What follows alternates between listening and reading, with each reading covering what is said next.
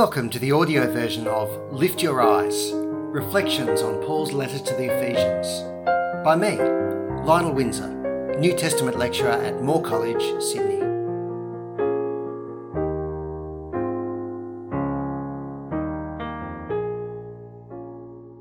Ephesians chapter 4, verse 16. Playing your part.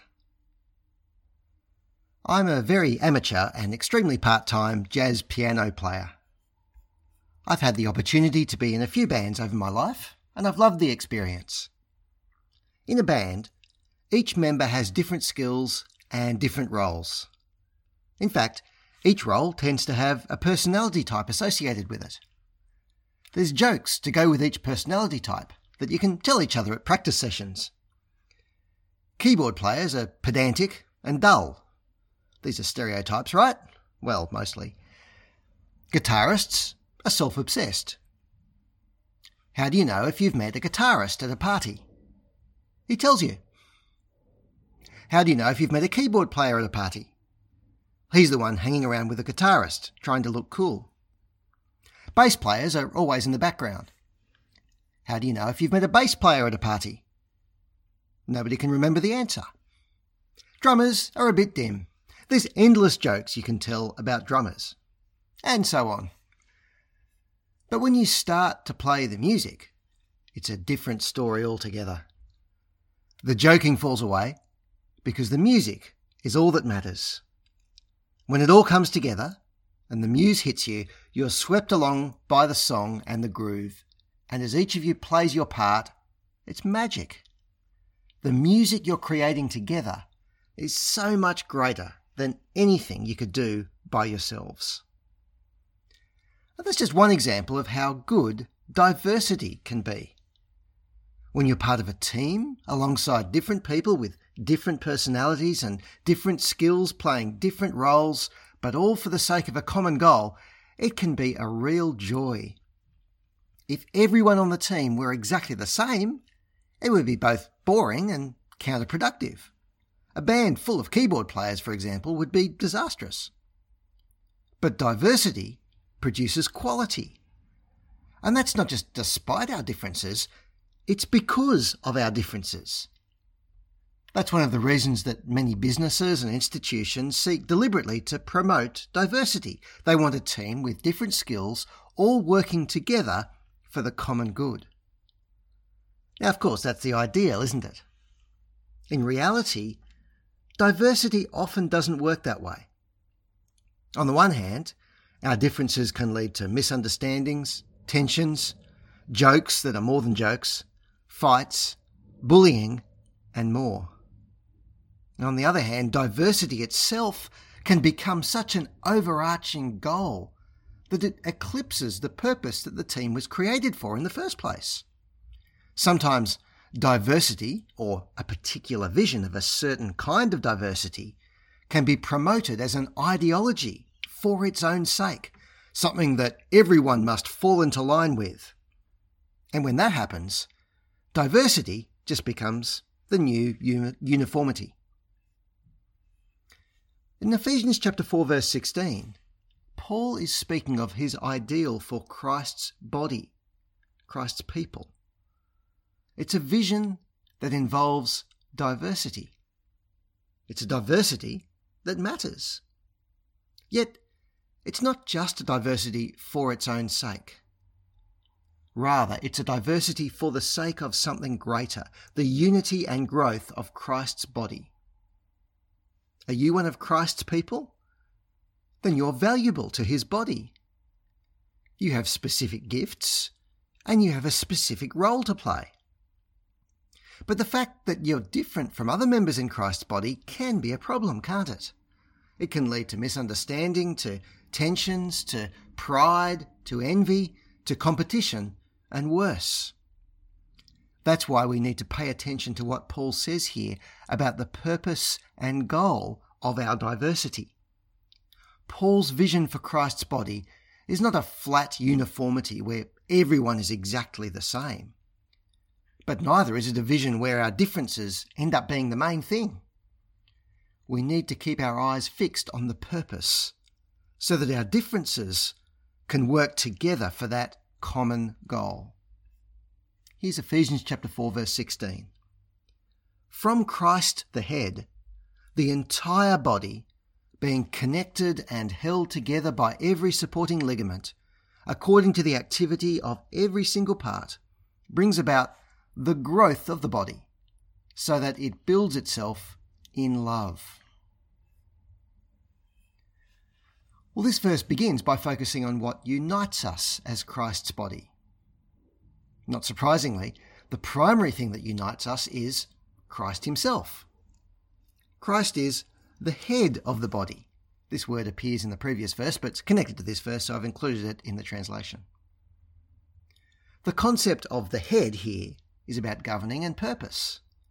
Christ directs the body, supplies its needs, and provides its purpose. How does Christ govern us and give us our purpose? Well, the answer is, in fact, all of the things that Paul says in the rest of Ephesians. Christ is the one in whom God is working to sum up all things in heaven and on earth. In fact, Christ is the head over all things. But he isn't just a distant cosmic Lord. He's also deeply concerned with us, his people. Christ is the one who died on the cross to bring us forgiveness and save us from death and judgment. He is the one who rose from the dead to bring us life and hope and a future. He is the one who brings us peace, security, reconciliation, and more. Christ has given us a whole new life to live, a life of holiness, living and speaking for Him. And so, because Christ is the head of the body, the gospel message about Christ is central to our unity. Paul speaks here about the entire body being connected and held together by every supporting ligament. This points us back to what Paul has already said about the gospel and the preaching of the gospel.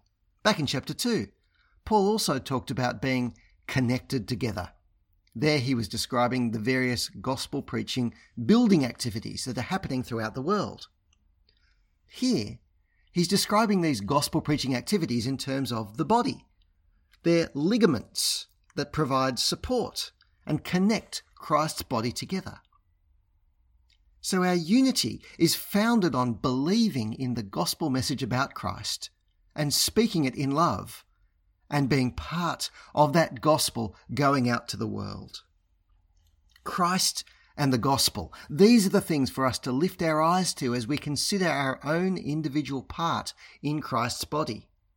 This is what we are united in. And so this unity is the foundation of our diversity. Since unity is the foundation of our diversity, our diversity exists for the sake of this unity. Paul speaks of the way the whole body of Christ, according to the activity of every single part, brings about the growth of the body. The body is a great illustration of diversity acting for the sake of unity, isn't it? Human bodies are wonderfully intricate. Just the simple act of Walking across a room is an incredible act of coordination between body parts.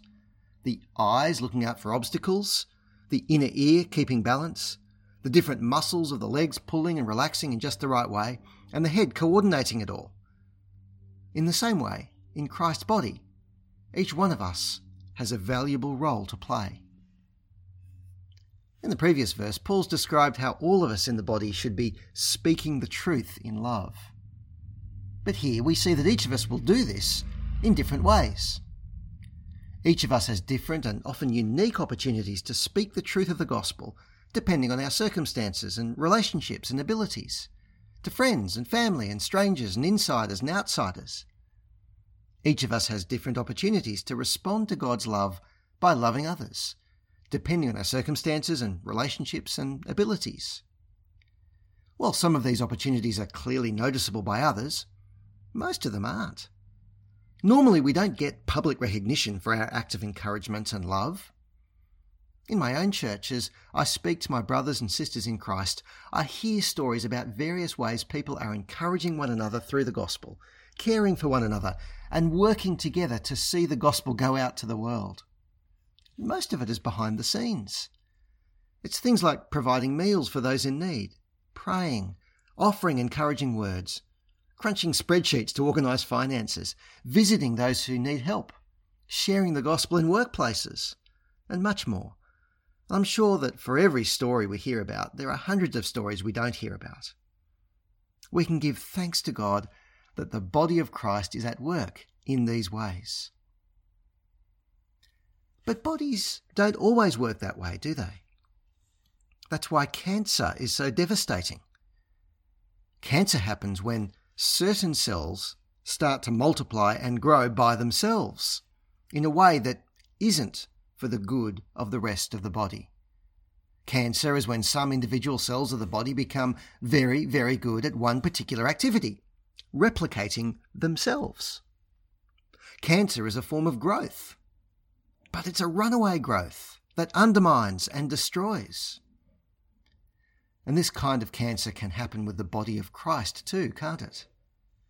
If I start to think it's all about me and my own gifts, if I start to try to gear everything in church around me and my preferences instead of around Jesus and the gospel, if I try to make little me's who like me and are like me and always agree with me, then I've become a cancerous cell eating away at the body, undermining the unity of the gospel. But the body of Christ is not just about my own personal giftedness, is it? And sometimes the most brilliant and gifted people are the most devastating for the body of Christ. That is, if they're in it to simply promote and replicate themselves. Are you like this? It's an uncomfortable question. But it's a question we all need to ask ourselves, isn't it? It's a question that Christian ministers and leaders especially need to ask. What is your goal? Are you focused on Jesus Christ and on building others up in Jesus Christ? Or are you seeking to make everything about you? Yet, when the many diverse parts of the body of Christ work well together, it's a wonderful thing. As the body grows, it builds itself in love. Paul here switches back from the body idea to the building idea. Paul uses the building idea in Ephesians to talk about speaking the gospel to grow God's people. Building is about gospel ministry and gospel mission. And here, Paul's still talking about building by gospel speaking, but there's a new component he wants to focus on. The building is something that the body does for itself. Building, that is, gospel ministry and mission, is something the entire body of Christ does, with each part taking part in a different way for a common goal.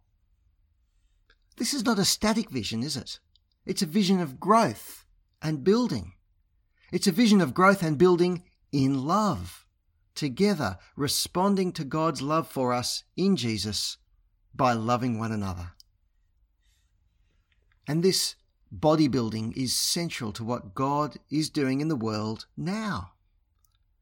As Paul's already said in chapter 1, this church, the body, is the fulfillment of Christ, who himself is the one in whom God is planning to sum up all things in the universe. That's why gospel ministry matters in our churches and why gospel ministry needs to keep happening in all the world. That's why it's important for each one of us to seek ways deliberately to speak the truth in love in our unique and individual situations. That's also why we need to keep training and equipping people to be vocational gospel ministers sent out to the world. So, how can you play your part?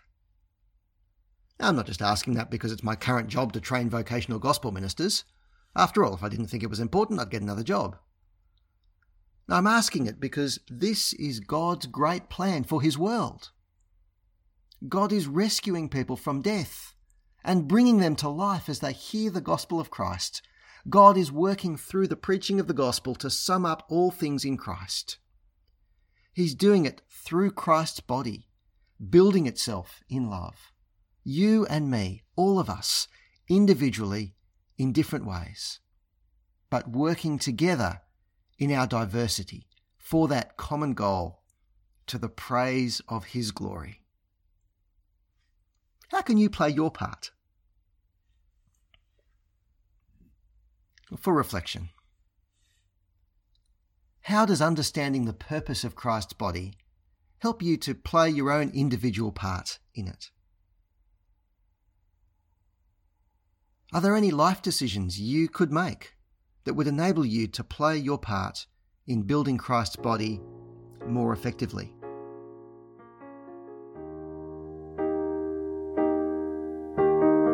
You've been listening to Lift Your Eyes, a lo fi audio podcast. No witty banter, no crime solved, just me reading my reflections on Paul's letter to the Ephesians. I'm Lionel Windsor, New Testament lecturer at Moore College, Sydney. The text version of this podcast can be found at my website, www.lionelwindsor.net. Please check it out, subscribe, and share.